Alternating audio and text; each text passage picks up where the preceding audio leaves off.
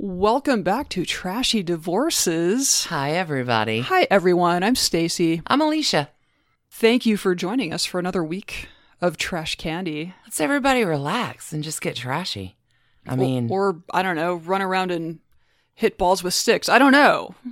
this week, our theme song, the ever talented Taylor Swift, bringing us The Man.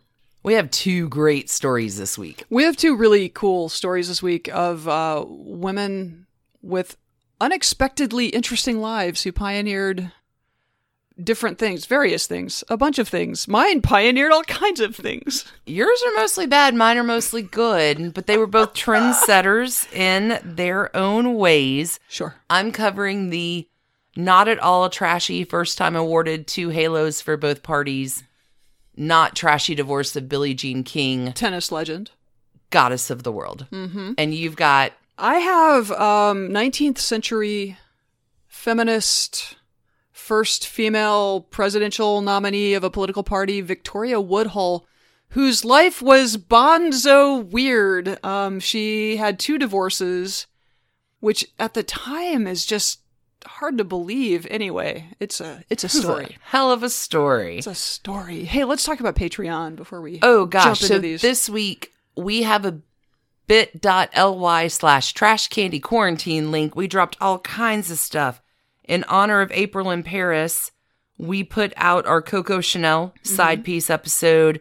I dropped a little Catherine of Valois and the original Pony Boy Owen Tudor. sure, sure. We Um, put out your Paula- side piece, Paula White. Yeah, Paula White, the spiritual counselor to the anyway. we we just find all that amusing. Um, all of that is free stuff sitting out Mm-hmm. on that bit.ly trash candy quarantine link. yep. Checking the show notes for it. For our regular patron subscribers, whoa. This week I did a dirty digs on The Temple of Lesbians, you called it. the it. Temple of Lesbians, the Temple Lamite, uh, owned by uh, Lamite, the Temple of Friendship, Mm-hmm. owned by Natalie Barney, Djuna Barnes, Colette. Oh, we did a thing on Mayday Yep. and Beltane. That was a lot of fun. We have some huge thanks to give out. Who do we have in our magic mirror this week? this week in our Magic Mirror, we have uh, thank you so much to Amanda P, Christina L.W., Catherine U, Anna, Martha T, Roxanne K, Aaron C, Paula B, Jamie J, Alex C. and we have a super supporter to thank Teresa A. Thank you New so much. New super supporter. Thank you to all of our patrons. Huge shout out. Our Patreon supporters, y'all. We're an indie operation over here. Your support literally means everything to us. We have the best listeners. We do. Speaking of one of those best Speaking listeners, of, yeah, we feel the need to definitely give a shout out to our patron Robin and her team at Grinshire on Etsy. They sent us very cool gift boxes. That, her team, Michelle, Kelsey, Bean, Elias, all working with Robin over at Grinshire, G R I N S H I R E, and on, on Etsy. Etsy. Yeah. Thank you guys so much. That we seriously like those lit up our week. It's great. We got some cute personalized boxes. Robin and her team have these cute customized little boxes. You I ordered uh surprise moms. you know, my mom does listen to the show sometimes. So Maybe Happy- we keep that Happy quiet. Mother's Day, Happy Mom. Mother's Day, Mom. Thank you, Robin and Grinshire team. Y'all are the very best. You made our week. I think that wraps it up. That's the intro. I intro. think so. Thank you everyone for for being here. I hope you enjoy what's coming next. You ready to serve and volley some trash candy? I think we need to go go go.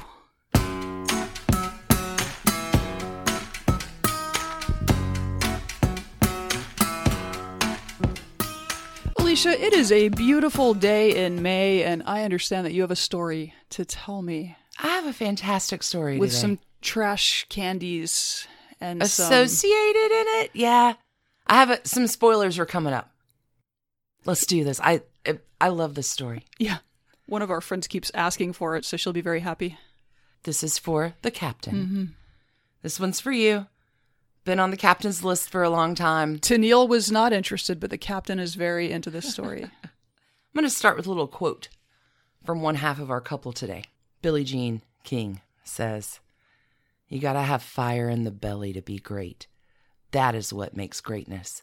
That's what makes a real champion. And I think that we're going to find that with both halves of our couple today. That's why I only eat spicy food. Let me tell you about Billie Jean Moffat, born November 22nd, 1943. Technically a Sagittarius, but also one of our amazing cusp babies. This time the Scorpio Sagittarius cusp, which lands between November 18th and November 24th. Do you know what this cusp is called? The cusp of tennis? The cusp of revolution. Viva la revolution! Wow. I love it. This is my favorite one. That sounds very intense. No, earth and fire, right? It is intense. These people have the depth of soul that lives in a Scorpio, as well as just the passion, that slow burning, simmering fire of the Sag. Oh, God. These people in this cusp, driven to deliver truth uh, in a whole well researched package. They are quite frank. They can be sympathetic and sensitive too, but they get to the bottom of things. Usually, they'll use humor to get to that, but they will act boldly. The cusp of revolution. Billie Jean King is definitely a Scorpio Sag cusper and will bring about a few revolutions in her life, both personally and for the world of women's sports. And it all does involve, kind of, the background of her marriage to a dude named Larry King. Not that Larry King. Not that Larry King. The other Larry King. Okay, because that Larry King has had like eight or nine marriages, so, but not this one. Not this one.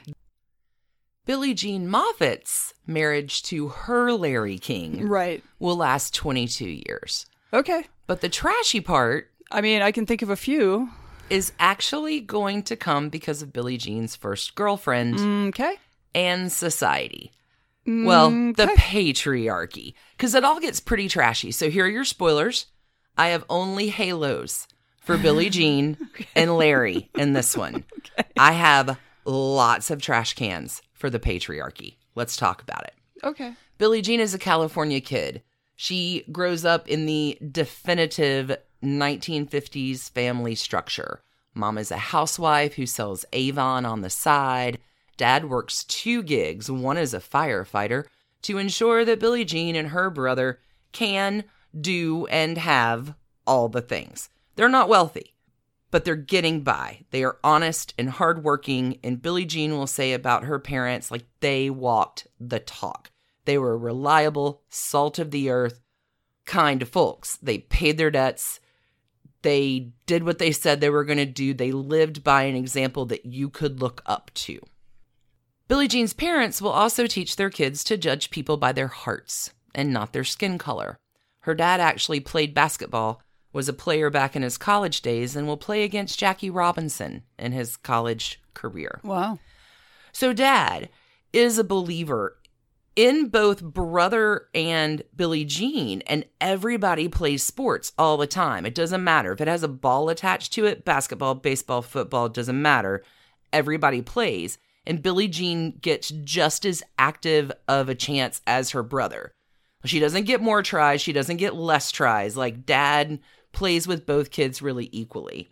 And something I thought was really funny Billie Jean King in one of her interviews says, I think with girls, it depends on if and how your dad is into sports, if you get into sports. Because, like, Billie Jean King grows up just like wanting to hear about all of her dad's games and watch him play with his buddies. And anyway, Billie Jean loves basketball because of her dad. Like, that is her sport. But in fifth grade, Billie Jean has this friend named Susan Williams.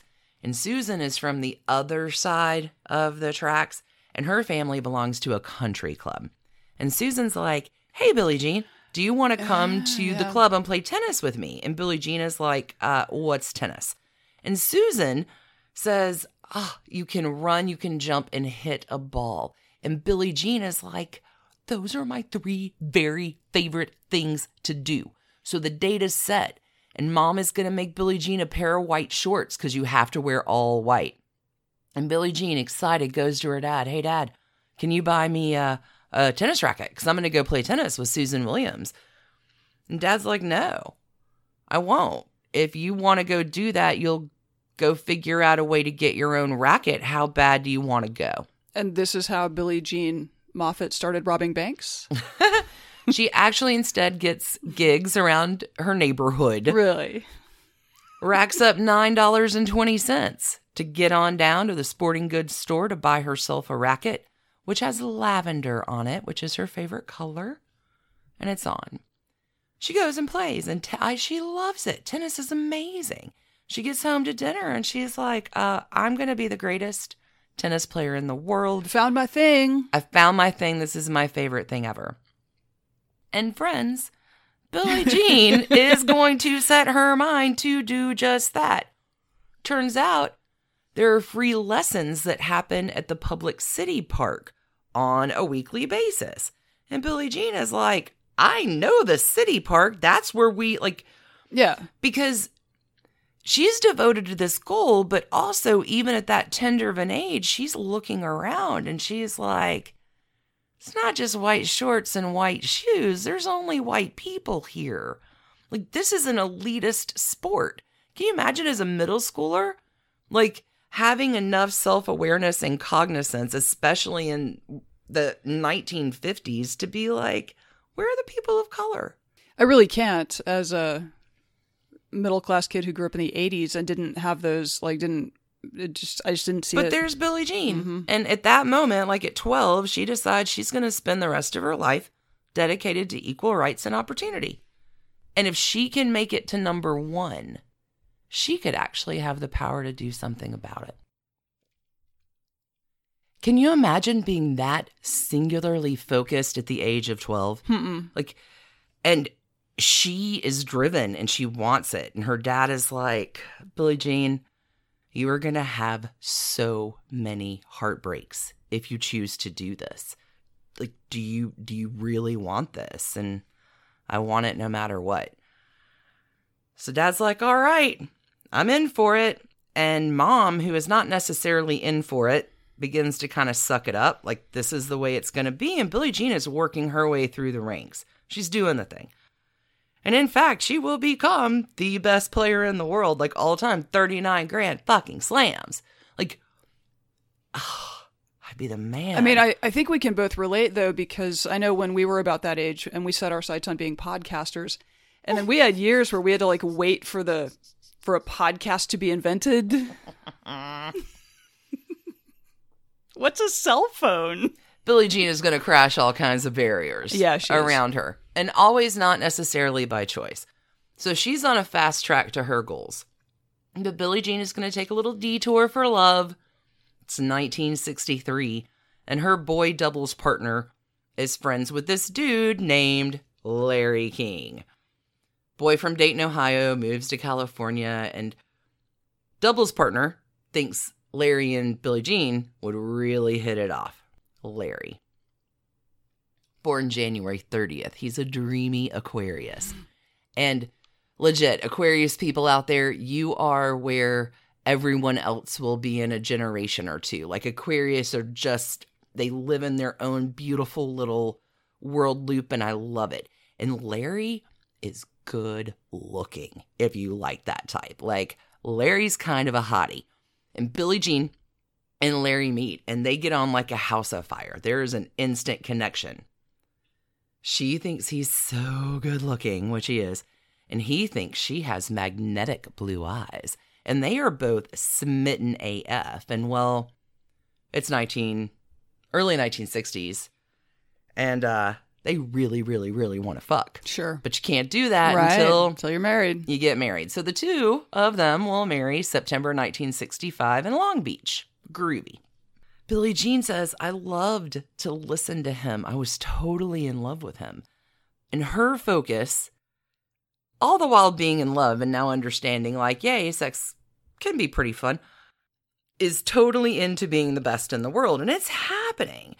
And there's Larry, like, walking a few steps behind, getting called out in the press interviewers ask him like so you know mr king even though like he, they call him mrs king because i it's so yeah, bad Yeah. they're like are you okay with this and he's like yes this is fine Yeah, i, I- support her on her dreams I love my spouse's success. Like, why? Come on, patriarchy. Because, like, Billie Jean is beating Margaret Court on the court as an unseeded player in her debut. Like, Billie Jean's a fucking phenom, and her goals and dreams are coming true. And there's Larry helping her every step of the way in the background. But Larry is also going to law school, and society pressuring them. Uh, when are you going to settle down? When are you going to have kids? When are you going to quit the sports dream? I mean, model in this fancy dress, even though you are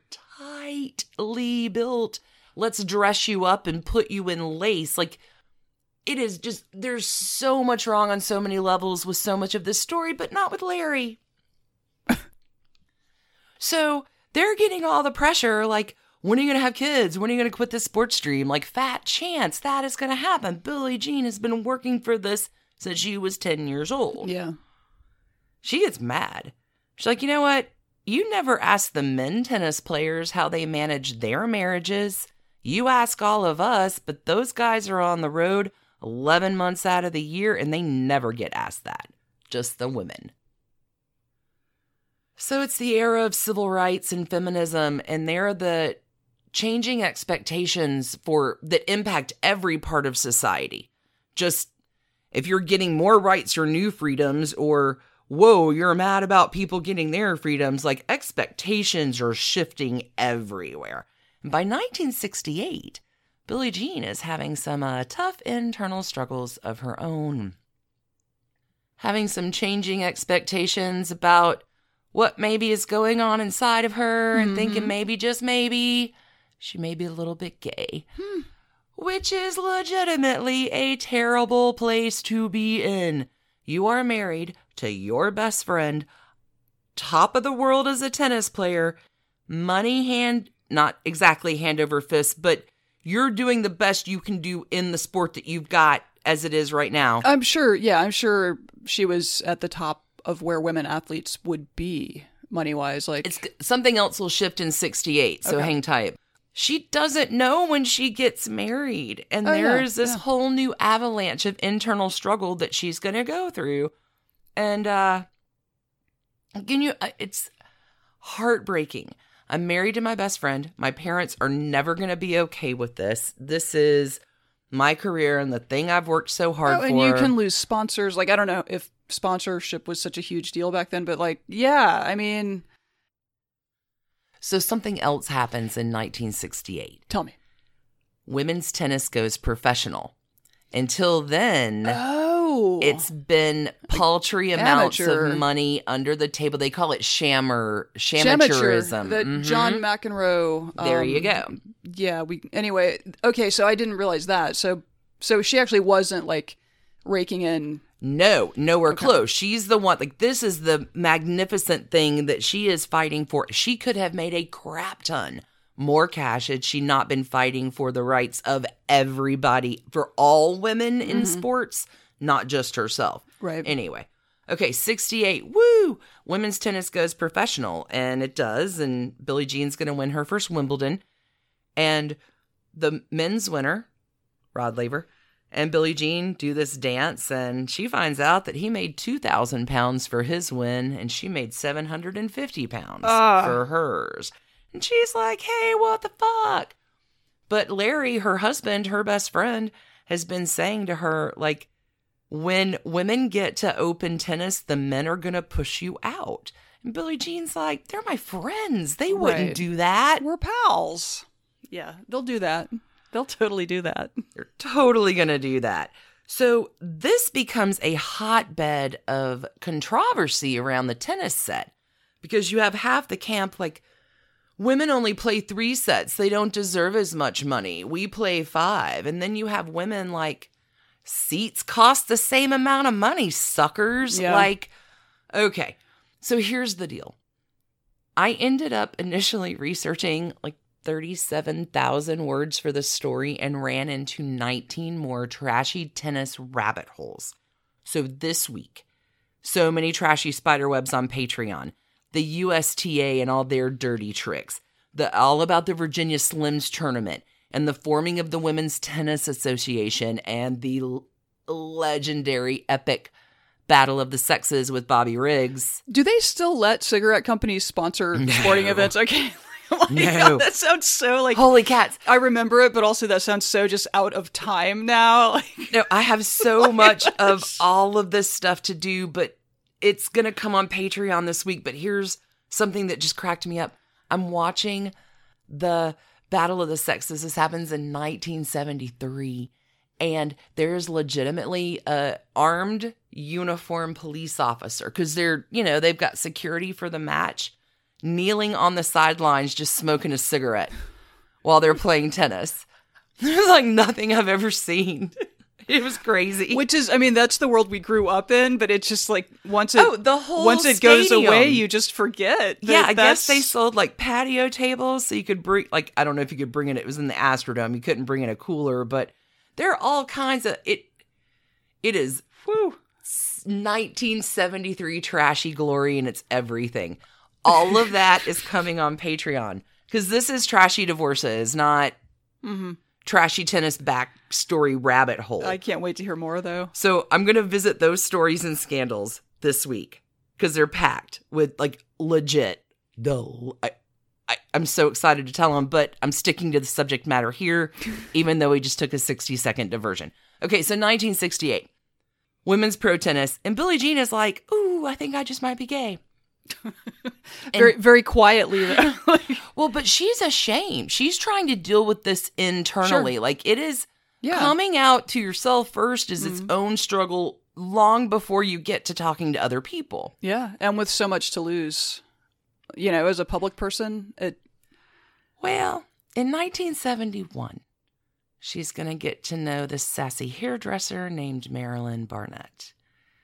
And the heart wants what the heart wants. And Billie Jean is touring. She's the number one fucking player in the world and in love with a girl for the very first time. Marilyn will actually come with Billie Jean as her paid assistant on tour. So Billie Jean is married, traveling most months out of the year. Larry is doing his thing. Because he's a lawyer, right? He's a lawyer. He's used to not being around anyway. He's doing endorsements and her branding, and he's riding the wave of being her manager Okay. and lawyering. And the two of them, in the meantime, start world team tennis. So there's a lot going on for the brand. Maybe not for them as a couple, but Marilyn will get a $600 a week job. I'm sorry, $600 a month job going on tour with Billie Jean to be her secretary, presser, gig arranger. It's like a road manager and probably stylist or whatever. Exactly. Okay. But they're lovers.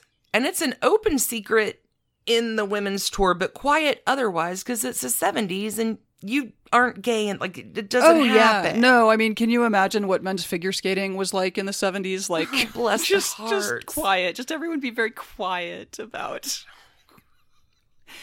Sorry.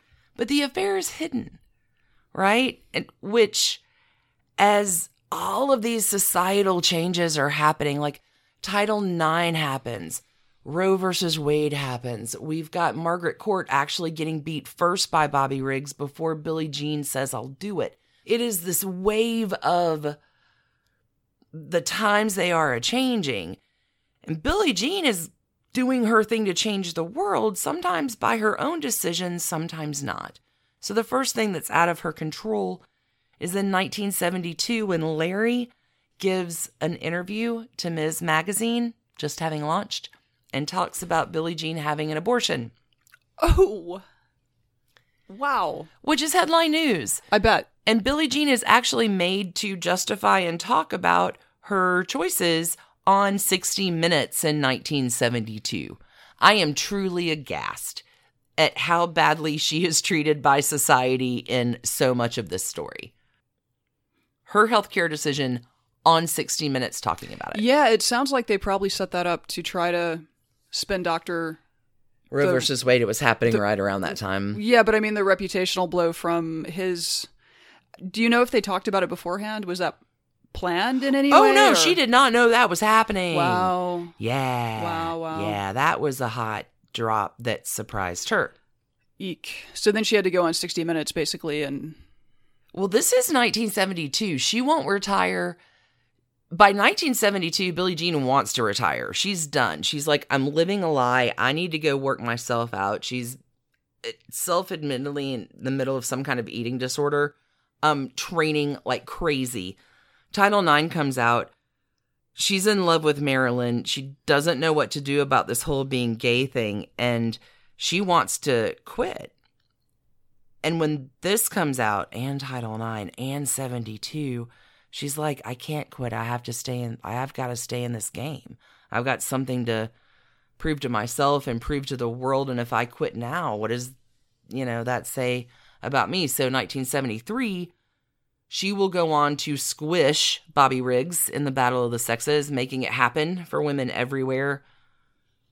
Again, she'll quit in 75 playing singles. She'll only solely focus on doubles until 1981 when she'll leave altogether because of the next thing that happens. So Billie Jean and Marilyn stay together for like nine years. So there's a bad breakup. Hmm. And Billie Jean, right, for the last whatever years, has said, stay in the beach house as long as you want. And Marilyn intends to. Oh. Until oh. Billie Jean is like, hey, um, Now that we're broken up, I well, like my beach house. I actually need to sell that beach house. So you're going to have to move because I need to put that property up for sale. So you need to leave. Right. So And Marilyn says, I'm not leaving. Actually, that's an illegal eviction.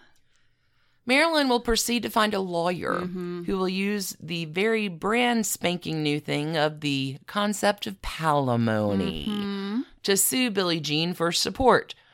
It is filed under the Marvin versus Marvin decision that had just kind of happened with the Supreme Court, which allows payment for support in unmarried relationships. But this has never been applied to Like a same-sex couple. Yeah. like that just it is unheard of. W- yeah. I mean, the legal system was not overly concerned about the interests of same-sex couples at this point in time. So this palimony suit reveals the whole dirty business in public. This is 1981. Wow. And Billie Jean King has been publicly outed. She's the highlight of every 6 p.m. and 11 p.m. newsreel. This is brutal. And she's going to end up giving a presser with her husband and her parents. What man has ever. I was trying to find what was the soci- societal equivalent of this. Jim McGreevey maybe gets there, but that doesn't happen for another 25 years. Yeah, and that's still a wife who is expected to take a certain amount of humiliation on, right? Like, So here's the thing Yeah, Billie if- Jean says, I wanted to do it. It was important to me to tell the truth. the press conference. Yes. Her PR agent, her lawyer's like, for God's sakes, please don't do this. So I will put the ball in her court that this was a voluntary thing on her part, but what other come on. This is just un it's unreal. So the presser happens, and you've never seen anything like it. There's honest and pastelly dressed, humble Billie Jean there's adoring Larry next to her with his eyes like on her. And there's Billie Jean's parents looking like, well, how you think parents would look Right. about in that situation. And Billie Jean thanks everybody for their love and loyalty and support. She says of Larry, I love him. He's my lover, my husband, my best friend, and he has been for 19 years. The reporters kind of question her, and she leans against his shoulder and says, We're closer now in some ways than we ever have been. Our marriage is stronger. Billie Jean also in this says, privacy has always been important. It is unfortunate that someone in my life invaded that privacy. I'm disappointed and shocked that Marilyn has done this self destructive thing to herself and to other people who care for her. Billie Jean King publicly outed. Yeah, And that's that's so rough. Like, I can also understand if you're Marilyn. You know, maybe you think you are due the house. I don't know. Hold on. Let me let me talk about Billie Jean's thing first cuz she says if I had any inkling at all ever that I was gay, I never would have done that to Larry because living through that was hell. I was not ready to be outed. It was not the right thing to do. When I was ready, I would have come out. But imagine yourself in my shoes. I'm worried about my mom and dad. They're there and they are so homophobic. And how do I talk to my parents and say thank you for standing by me when I haven't been able to talk to them my whole life because I haven't because I thought that they would reject me?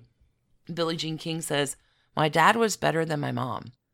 She's fantastic now. I mean, this is multiple years, you know, that have gone by. But dad was better than mom, but she's great now. It takes a long time. And it's going to take Billie Jean years of therapy that she won't really get into until her early 50s to deal with all of this trauma. But good results at the end of the story for Billie Jean and Larry.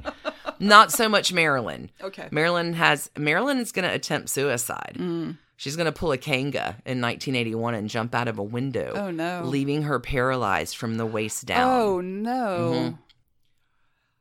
She passes away, I think, in 1995, actually, but paralyzed. She loses the lawsuit.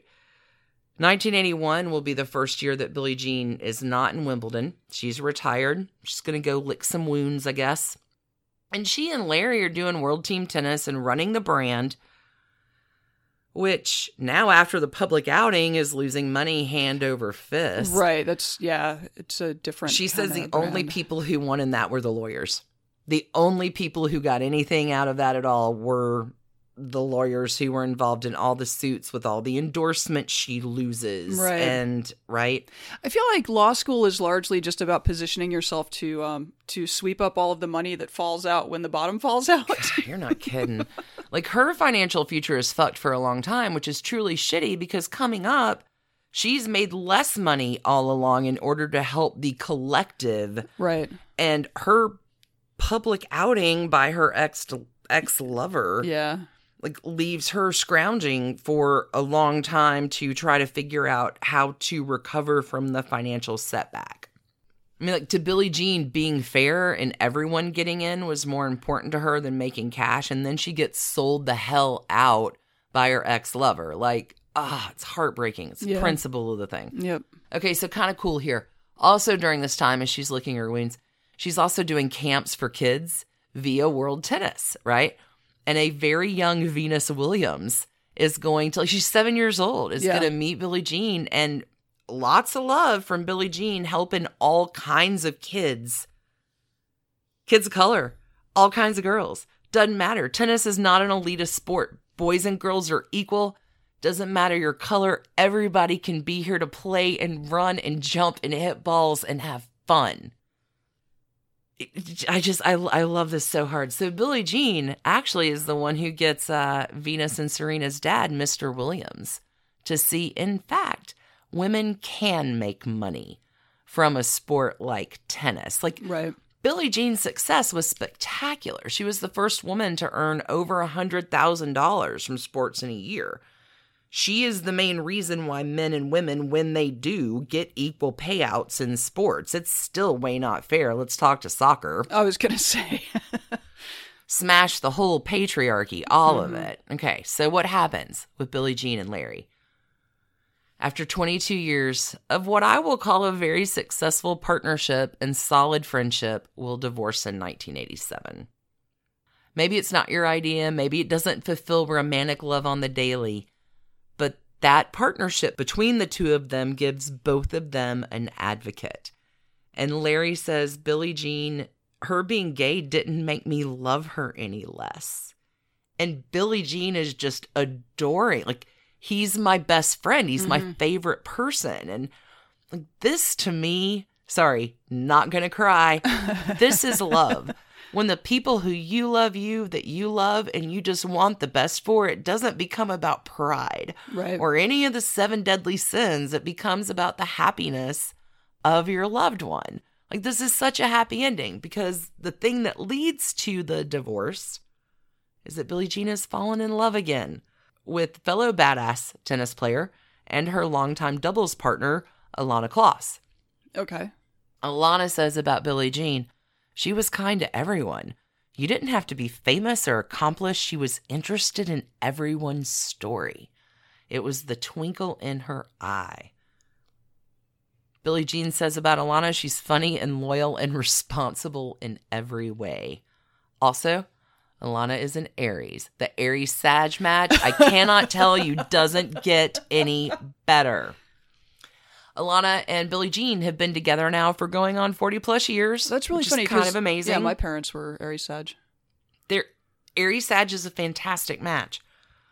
Elton John, who has been a very good friend of Billie Jean since the uh, Philadelphia Freedom World Team tennis days, says that Ilana and Billie Jean are a tough twosome. They work brilliantly together. Sir Elton is a real Billie Jean King fan, and he has this beautiful thing where because God, poor, like, what a struggle, Billie Jean, both personally and professionally. And if I were the man, right? He says about her being outed that the freedom of being outed, as harmful, as painful as it was, did her a favor in the end. And she was even able to turn that into something positive. Larry is going to find happiness. He gets married to his wife, Nancy. They have two kids, and Billie Jean and Ilana are godparents of both of Larry's kiddos. Like, it doesn't get much better than that. Nope. Oh, also, Larry is a top notch bridge player.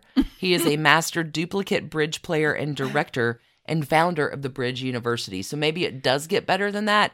But talk about fucking happy ending. Is the Bridge University a four year school?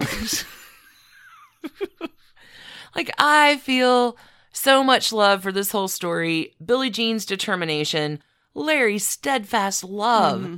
to his friend, and the relationship that they both still honor to this day. Like, all the halos. I think it's the first time ever that both trashy divorces parties get halos. Do you know if he, like, did they retain their business relationship after the divorce? To a certain extent, they both had, like, everybody's cool. Yeah, no, Everybody's I, cool. I get oh, that, and but Billie Jean King has these lavender cat eye glasses that are fucking oh badass.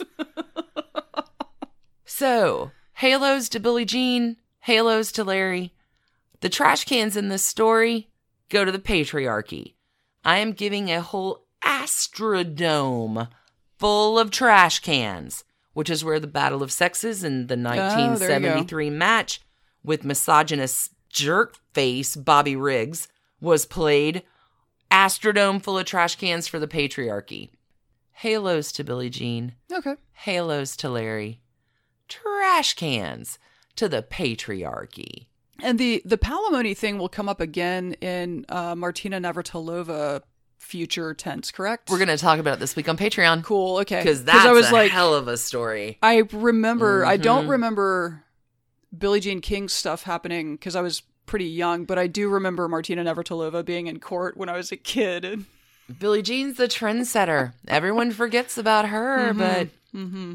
Cuspa Revolution. she was breaking so much ground and does win the Presidential Medal of Freedom in 2009. She's kind of amazing.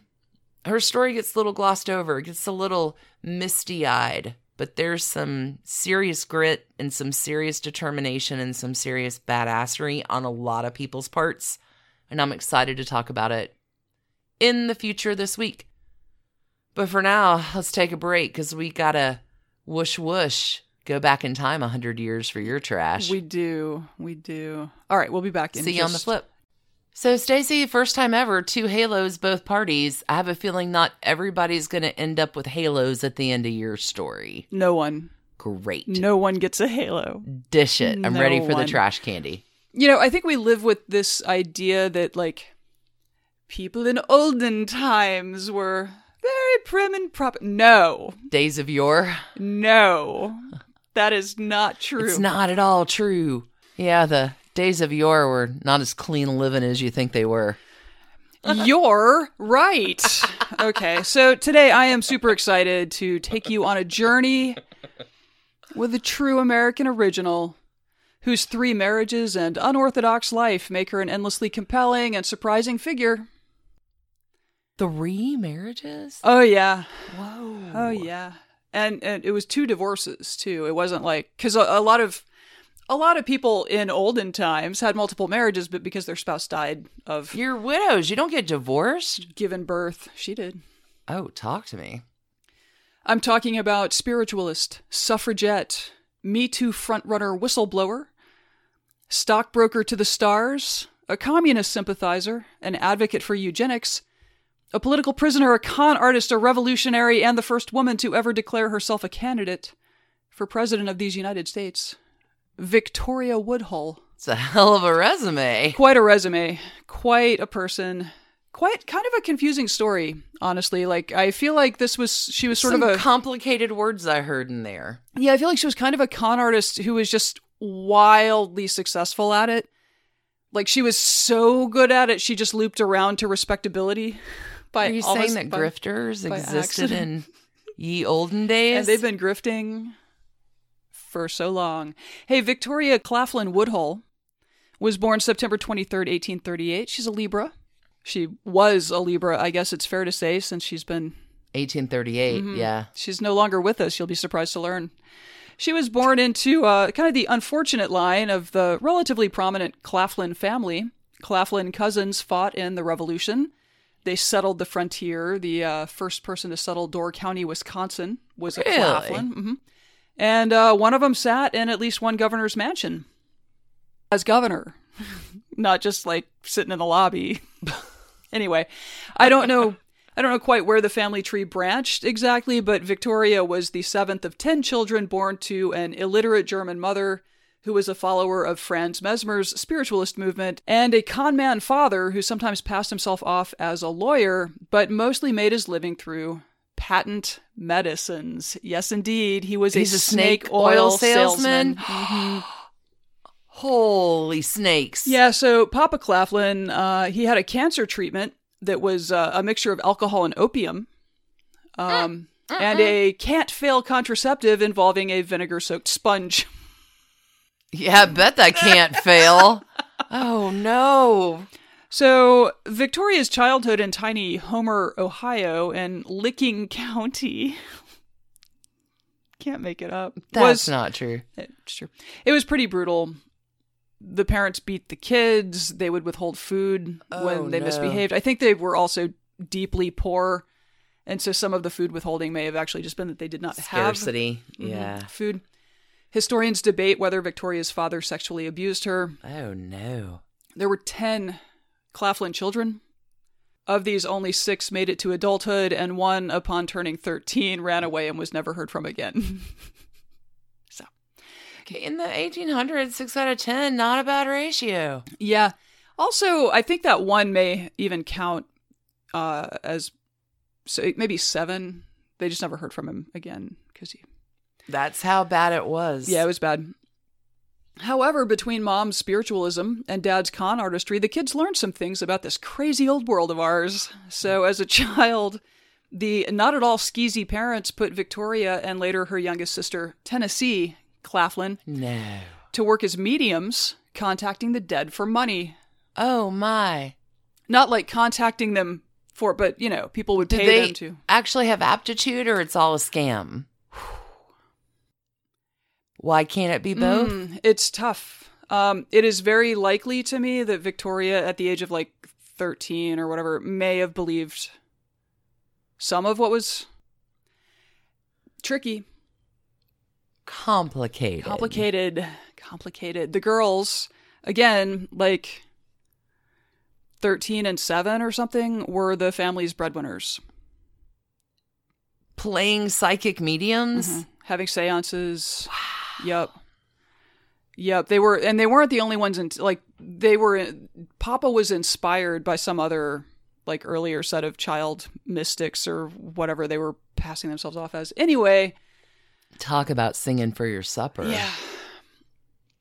So the Claflins dabbled in faith healing and fake medicines, and the two daughters ended up sticking to this shtick well into adulthood.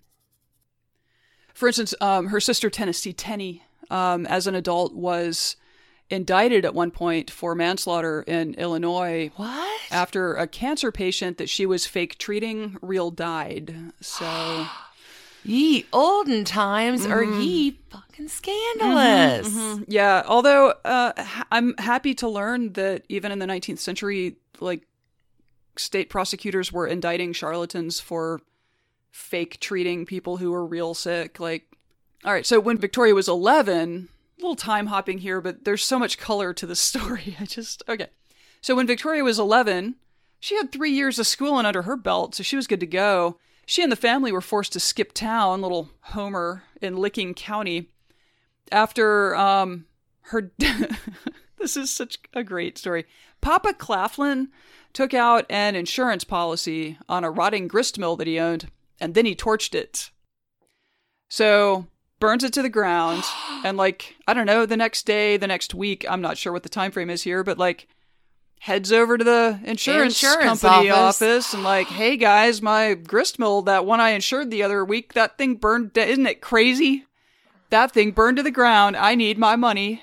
And um, I gather the town had had quite enough of his crap, and so uh, like all of the men in town got together and uh, chased him out. Really? Yeah, um, like quickly enough that the family couldn't join him. The town actually had, took up a collection to pay for the, you know, the mom and ten kids to go join him. You are joking. I'm not. How bad does that town want that grifter out of there?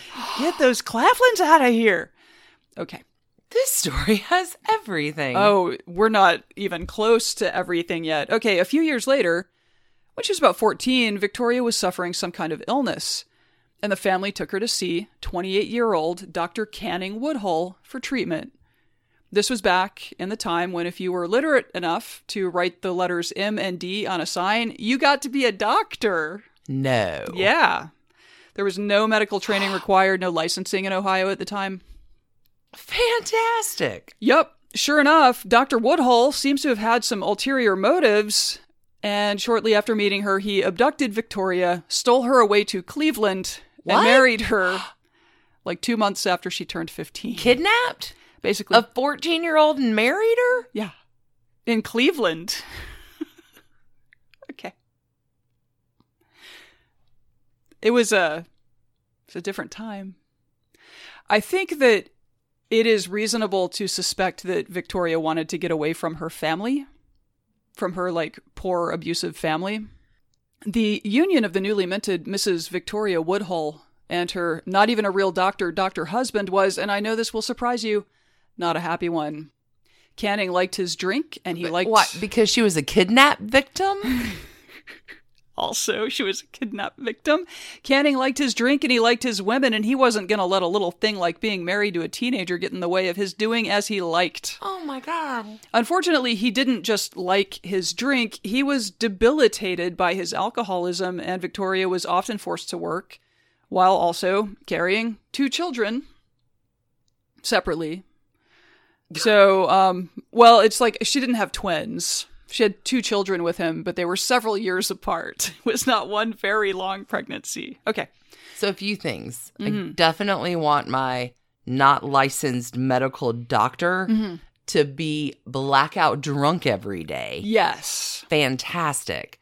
That wasn't two things. That was just one thing, but that was the one thing. Mm-hmm, mm-hmm. Hopefully, he was not performing surgery or anything. There, uh, there were two kids, so Byron and Zulu, uh, who would then be known as Zula as an adult. And then I found a New York Times article from right before Woodhull's death, where she's her daughter Virginia is sitting with it, like it's it. Anyway, lot of flexibility. These people were they they dreamed the dreams and became whoever they wanted. So Byron was born with an intellectual disability, which um, it is thought had some impact on Victoria's later writings about eugenics, which she was for. So complicated.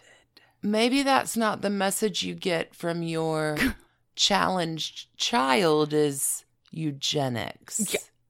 Really? You did not even tell me there was this much wrong with this story. So much wrong. So much wrong. I will say the progressive movement at this time, like, they were pretty pro eugenics. It was thought that with just a wee bit of tinkering, we could breed certain things in or out of the human race and make everything better for everyone. Like, yeah, whatever. Okay. Hey, baby, come check out my Punnett Square. Exactly.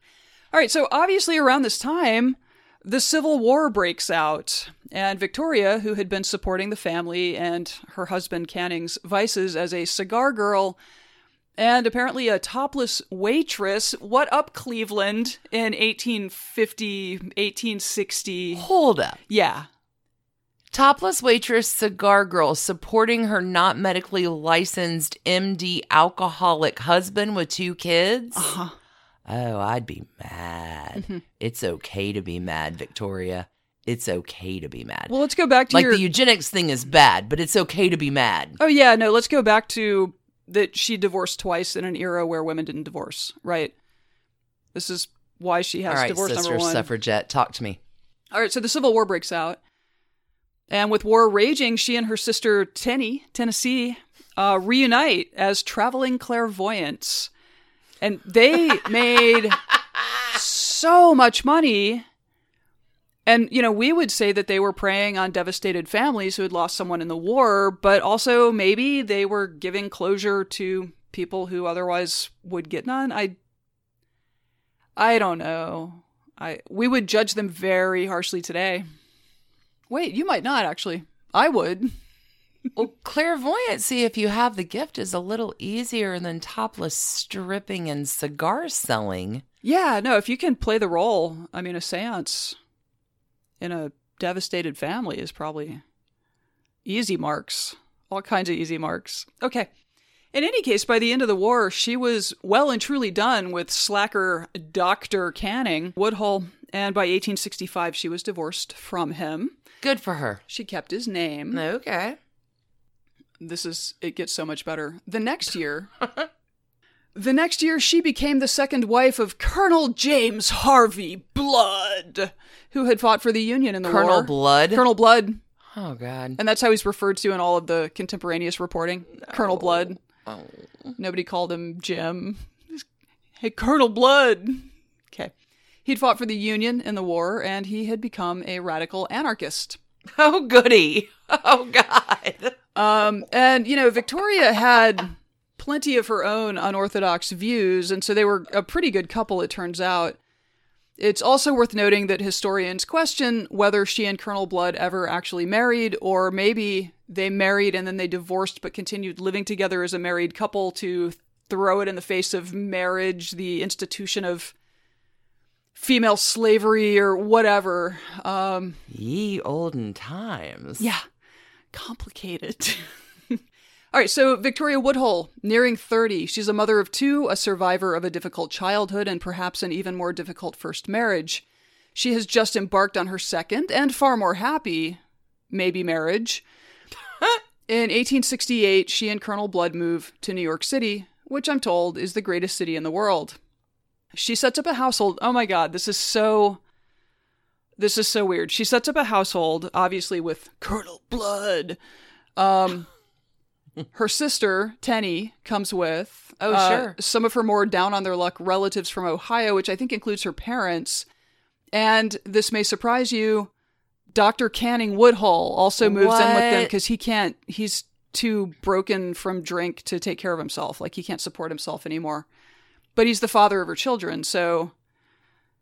Anyway, So she comes with her wagon full of eight people. comes from a big family, stayed with a big family. Spiritualism was a big deal in this era. Uh, in New York, in New York State, more than fifty thousand soldiers had died fighting to preserve the Union. So it seemed that every family had, you know, they had lost someone. Meanwhile, the telegraph had been invented, and so I think the the the line of reasoning that I read was basically like, well, if messages can be sent down these inert wires, these metal wires, why can't messages be sent from the spirits of our loved ones to, you know, a, a medium's fertile mind? That kind of It's a thing. fantastic question. We will explore this on Patreon. Will we? in New York, Victoria and Tenny moved in the sorts of circles that I think in like a European capital it might make sense, like courtesans, that kind of thing. Okay. Um, basically, though, they were friends to sex workers and like lady doctors who performed abortions, and also though they were they were sort of well-known spiritualists in a time when that was a big deal and so they they sort of worked their way into the circle of like social reformers and Awesome. end up meeting people like oh Harriet Beecher Stowe Fantastic. um, and her sister Isabella, suffragists like Elizabeth Cady Stanton, Susan B. Anthony became their friends. So, like, pretty quickly, like by 1870 or so, they are moving in a very prominent orbit. And uh, Victoria, with her three years of formal schooling, she felt right at home. This is. This was where she had always wanted to get to. Great. And here she was. So she starts delivering lectures like a lot of her peers are. And so she became closely associated with the free love movement. It's a little different in the uh, 1860s than in the 1960s. But basically, she was arguing that women should have ownership of their own sexuality. And after having experienced the pain of an adulterous husband, she argued that only when women had an inalienable right to give or withhold consent for sex could the spouses in a marriage be equal. She argued for the right of women to love who they may for as long or as short a period as they may, and to change who they love every day if they please. She was also an advocate for monogamy, but the free love thing kind of you, you got to be open minded. She wanted the state out of any business of judging what relationships should be. But it's really tied with feminism, like the free love movement, feminism, progressivism, all of this is For sure. swirling together. History doesn't repeat, but it sure Sure does does rhyme. rhyme. Okay, so as their as their like social circle expanded, as spiritualists and as public intellectuals, they became acquainted with mega rich guy Cornelius Vanderbilt. He was a client in Victoria's like medium slash seance business. And when he met Tenny, he fell really hard and they were rumored to be lovers. Like the family worked really hard to keep like old Papa Corny away from Tenny Claflin. Claflin. Like, Nothing surprises me in the story no, no, you really just yeah. Okay, so Corny helps the sisters open Woodhull, Claflin and Company, the first stock brokerage run by women in United States history, No. and they made a mint. Like they managed his money, uh, but they made millions and millions of dollars. Lots of raised eyebrows, but whatever. And so now they've got like a ton of money coming in. What year is this happening? 1870. Holy cow. Yeah. And, you know, and they now are like, hey, we are prominent public intellectuals. So they start a newspaper. They want to Of be course they do. they want to be in this national conversation about social reform and what the world should look like and it's the post-war era and so they take proceeds from the brokerage and they start Woodhull and Claflin's Weekly, which was one of the first publications to be published by women in the United States. I'm not kidding. This opened up in May of 1870. Ran to June 1876 and the sisters would use its pages to promote, you know, suffrage and socialism and vegetarianism and eugenics, and the legalization of prostitution, and of course, free love. Complicated. It would also get them into seriously hot water in 1872. Victoria Woodhull was the first woman to testify before a congressional committee in United States history. uh-uh. She's Forrest Gump, dude. She's She goes before House Judiciary in 1871, I think, to alert them to the fact that the newly passed 14th and 15th Amendments guarantee women's rights to vote. And if they say otherwise, they're wrong. Like, she told them, Women are the equals of men before the law and are equal in all their rights. It was a rousing and historic moment, but of course, the 19th Amendment was decades away. I think some Western states actually did kind of buy into this line of thinking and, and extended the franchise way. Oh, for sure. It was mm-hmm. extended long before it was waiting for. Yeah, not in the South, but like I mm-hmm. know I was in Colorado a couple years ago, and we went to see the Molly Brown House, and Oh, yeah. Unsinkable. yeah, That girl. yeah, yeah, they were voting decades before we could down here. Anyway, so this, you know, this move, this pushed her really to the leadership of the suffrage movement, and this in turn propelled her candidacy for president in 1872.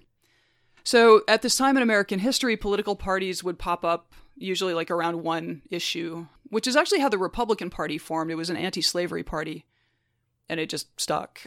History's funny. Um, yeah, it doesn't repeat, but sometimes it also doesn't rhyme. Okay, so it was that on May 10th, 1872, the brand new Equal Rights Party nominated Victoria Woodhull as its candidate for president. The party also nominated Frederick Douglass, a noted social reformer and thinker who had escaped slavery as a young man, for the vice presidency.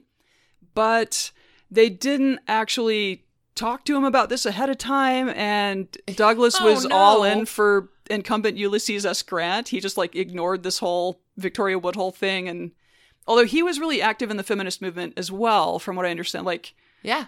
yeah, lots of lots, civil rights were happening. I mean, not really, but it Turns out civil rights have always been happening. Are we paying attention or not? yeah. Woodhull's candidacy, as you would expect, was not taken seriously in the press. It also turns out that she was like a few months too young to actually have assumed the presidency if she had somehow managed to win even a single electoral vote, which she did not. Uh, there are also no records of popular vote totals for her. It is thought that, like, there, I'm sure people wrote her name in here and there, but it's thought that elections, if it, like, the poll workers were just like throwing them away. Um, it was a different time. It would have had to have looked ludicrous in 1872 to vote for a woman. There was a guy That's in 50 years ahead of its time. According to Wikipedia, there was a guy in Texas who admitted he had because he hated Grant so much. Well, So, good on you, buddy. sure. Okay. So, yeah, so this makes Victoria Woodhull the first woman to be nominated by a political party for the office of president.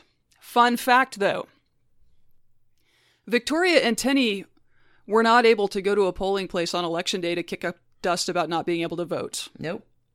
That's because they were in jail. so, in her rise as a prominent suffragist, women's rights crusader, and public intellectual, Victoria had become friends, as noted, with members of the Beecher family, who were extremely prominent. Harriet Beecher Stowe is the one we know today. But at the time, her brother Henry Ward Beecher, Reverend Henry Ward Beecher, was probably the most famous figure in the country who was not a politician or a general. This guy was like America's first megachurch pastor And noted trash bag. and noted trash bag. And through her social circles, Victoria came to be aware that the married Reverend Henry Beecher was having an affair with the wife of one of her acquaintances. oh, yeah. Oh, yeah. So apparently, Henry had really gone after Victoria and the free love movement and, you know, just general moralizing like you would expect from his Plymouth Congregational Church in Brooklyn. And that building is still there, by the way. And, you know, Victoria now has her own newspaper. Hmm. And she has dirt on a very prominent man. I wonder what I shall do. In the November 2nd, 1872 issue of Woodhull and Claflin's Weekly, Victoria wrote an article exposing the affair and criticizing Henry for publicly denouncing the free love movement while privately practicing free love himself. This edition of the paper sold more than 100,000 copies. Demand was so high that secondhand copies of the paper went for as much as $40 in 1872. This was this launched a bonzo scandal that we covered on Patreon, and that is there's going to be a link in your show notes if you want to go listen to that story. It is so good story. unexpected. That's- yes. This is more bonzo than I even knew. Yeah. All right. So Henry Beecher gets his revenge, though. So the the day that the paper ships out to subscribers across the U.S. through the postal service, federal marshals come knocking on the door and they arrest Victoria Tenney and Colonel Blood on charges that they were sending obscenity through the postal service. Oh, God. And I'm not sure how long Colonel Blood was in jail, but according there was a big piece in the 1954 in in a 1954 edition of the New Yorker that uh, uh like covering the Henry Ward Beecher trial. It's such a crazy story. Um it says that the sisters were held for 6 months before the charges against them were dismissed. I found a Guardian piece from 2016 that said that they made bail after about a month and they were acquitted the following June, which would be that six month time frame. Anyway, there was some First Amendment stuff like the courts found for them saying that obscenity laws don't apply to newspapers, which is a good thing. Uh, and then the Comstock Act came into, like, was passed the following year that tightened up the obscenity in the mail laws. Anyway, Victoria Woodhull. All right, the Trashy history, yo. Right. The Beecher scandal, and again, check your show notes for the link, was probably the high watermark for Victoria Woodhull as like a notable person. But her notoriety was so much that like her friends in the suffrage movement kind of started to peel away and pretend they didn't know her and like she was just kind of too hot to handle making too much scandal. And so in later writings by some of them she was omitted entirely. Oh, like, oh wow. yeah her spot in history diminished. I, I don't know. You you go with the king you best not miss? Is that the is that the term? That's the yeah, that's a saying. so, in the aftermath of all of this, her maybe marriage to Colonel Blood uh, also degraded, and by 1876, they, I mean, they were they either divorced or having divorced earlier were no longer a couple, or Okay. maybe if they never actually married in the first place, they had just broken up. I don't know, but anyway, that ended. The following year, uh, 1877, Tenney's patron slash sugar daddy Cornelius Vanderbilt dies. And his son, William Henry Vanderbilt, wanted to avoid any scandalous stories about Papa coming out in the aftermath of his death. And he certainly did not want these women coming at Papa's fortune, which in um, modern dollars is like $185 billion estate. Wow. So William Henry, uh, Billy Henry, he gives them a thousand bucks to leave the country for good. Billy Hank. Billy Hank, uh, yeah, it's like twenty four thousand dollars in today's money. Like, hey, just Just get out. get on a boat, just go away, just please leave. And I feel, I think they probably felt like they had done. How many more firsts were left for a woman in the United States? Like she'd pretty much done it all. So who's we? Victoria and Tenny? hmm Yep, they Oh, fantastic. They hop a steamer, Great Britain in August, and by December, Victoria is lecturing at St. James's Hall in London. Oh my god. and it's here that she meets husband number three, John Biddulph Martin, whom she married in 1883, much to his family's unhappiness. oh yeah, really? Yeah, they were not fans. In 1885, Tenny found a love of her own, marrying Francis Cook, Viscount of Montserrat, and later a baronet Really? the Cook baronet. So she became Lady Cook, Viscountess of Montserrat. Tenny. Tenny oh, done good. Tenny. Francis passes away in 1901, and Tenny lived the rest of her life quietly in England, close to her sister, dying in 1923, still a proponent of free love and vegetarianism and socialism, apparently, Seances. and seances. Victoria would live long enough to reverse herself on many of her earlier radical politics. Oh. Um, so her husband John, he he was quite rich, so things went well for both of these women. But uh, he died in 1901 as well, and so she, Tenny, and her daughter Zula would go on to establish a school in Worcestershire. Maybe did I say that wrong? Probably. Worcestershire. Okay. So she became an education. I love it that you're looking at me as your pronunciation guide in this life. you watch a lot more like English country homes things, so maybe you've heard this word more recently than me. Anyway, she became an education reformer, but her views really did kind of take a dark turn. And in 1927, just like a month before her death, the New York Times sent a reporter to come talk to her about stuff, and they're just kind of shooting the shit. She was, I guess, the British were about to pass a bill that would lower the voting age for women from 30 to 25, although for men it was 21. Patriarchy, yo. Yeah, but Victoria Woodhull was like 25 is young enough. Oh. Women can't make decisions at the age of 21. I mean, it's really it, it's a weird article. Um, and she also praises a Virginia eugenics law Oh no. that legalizes the sterilization of the quote feeble-minded. Oh god. Uh, I genuinely do not know how to do trash cans for this one.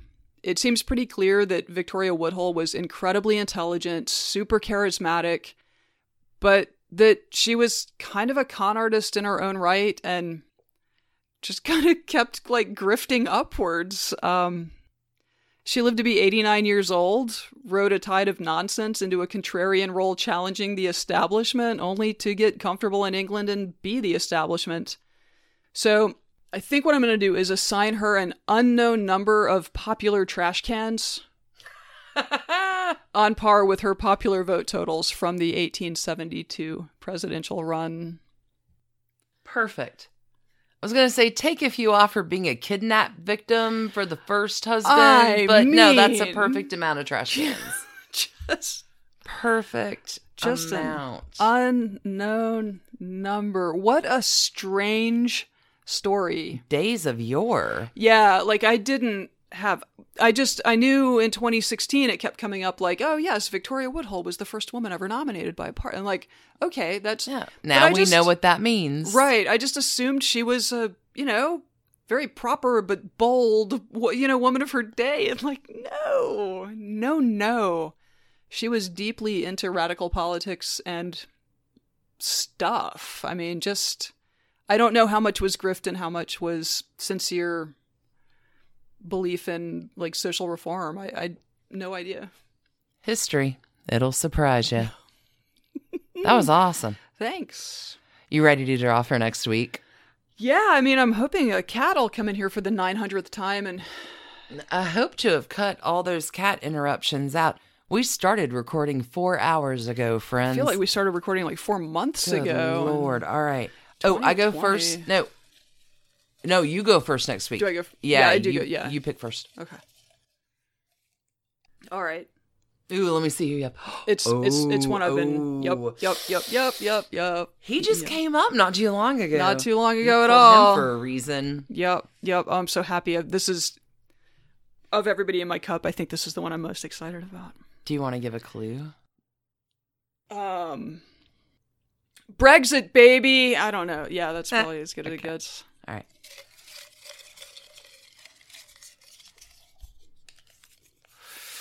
Ooh, you want to see? Yeah, I do. Okay, this is a heavy hitter.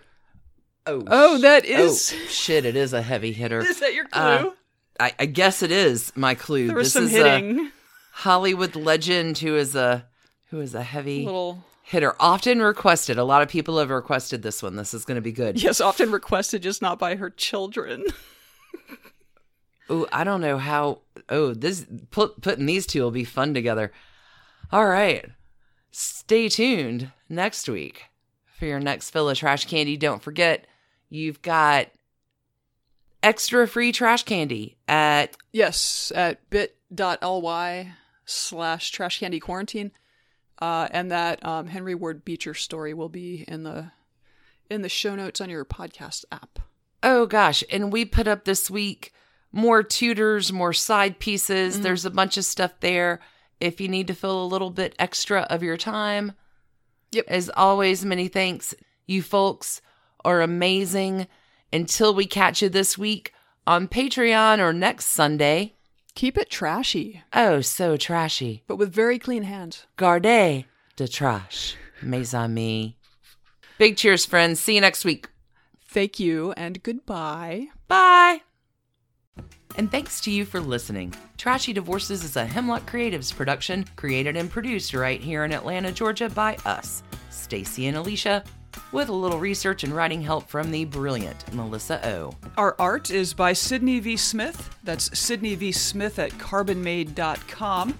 And our music is used with permission of Ratsy. Check her out at Ratsy's store on Instagram. And definitely drop into Ratsy's store anytime you're in Oberlin, Ohio. You can contact us at trashydivorces at gmail.com or find us on the World Wide Web at trashydivorces.com. If you need more trash candy in your life, our Patreon community includes some of the very best humans around and thousands of hours of bonus content at every level of support. Join the fun at patreon.com slash trashydivorces. Interested in some Trashy Divorces swag? Check out our merch shop and Trash Panda Enthusiasm Society at bit.ly slash trashy gear. Want to advertise with us? Reach out to sales at advertisecast.com for more information. And last but not least, come play with us on social media. I keep most of our Trashy Divorces Instagram hopping. Stacie and I share it up over on Facebook, including our Trashy Divorces podcast discussion group. Come join us over there, and thanks again, everybody, for listening. Keep it trashy, y'all.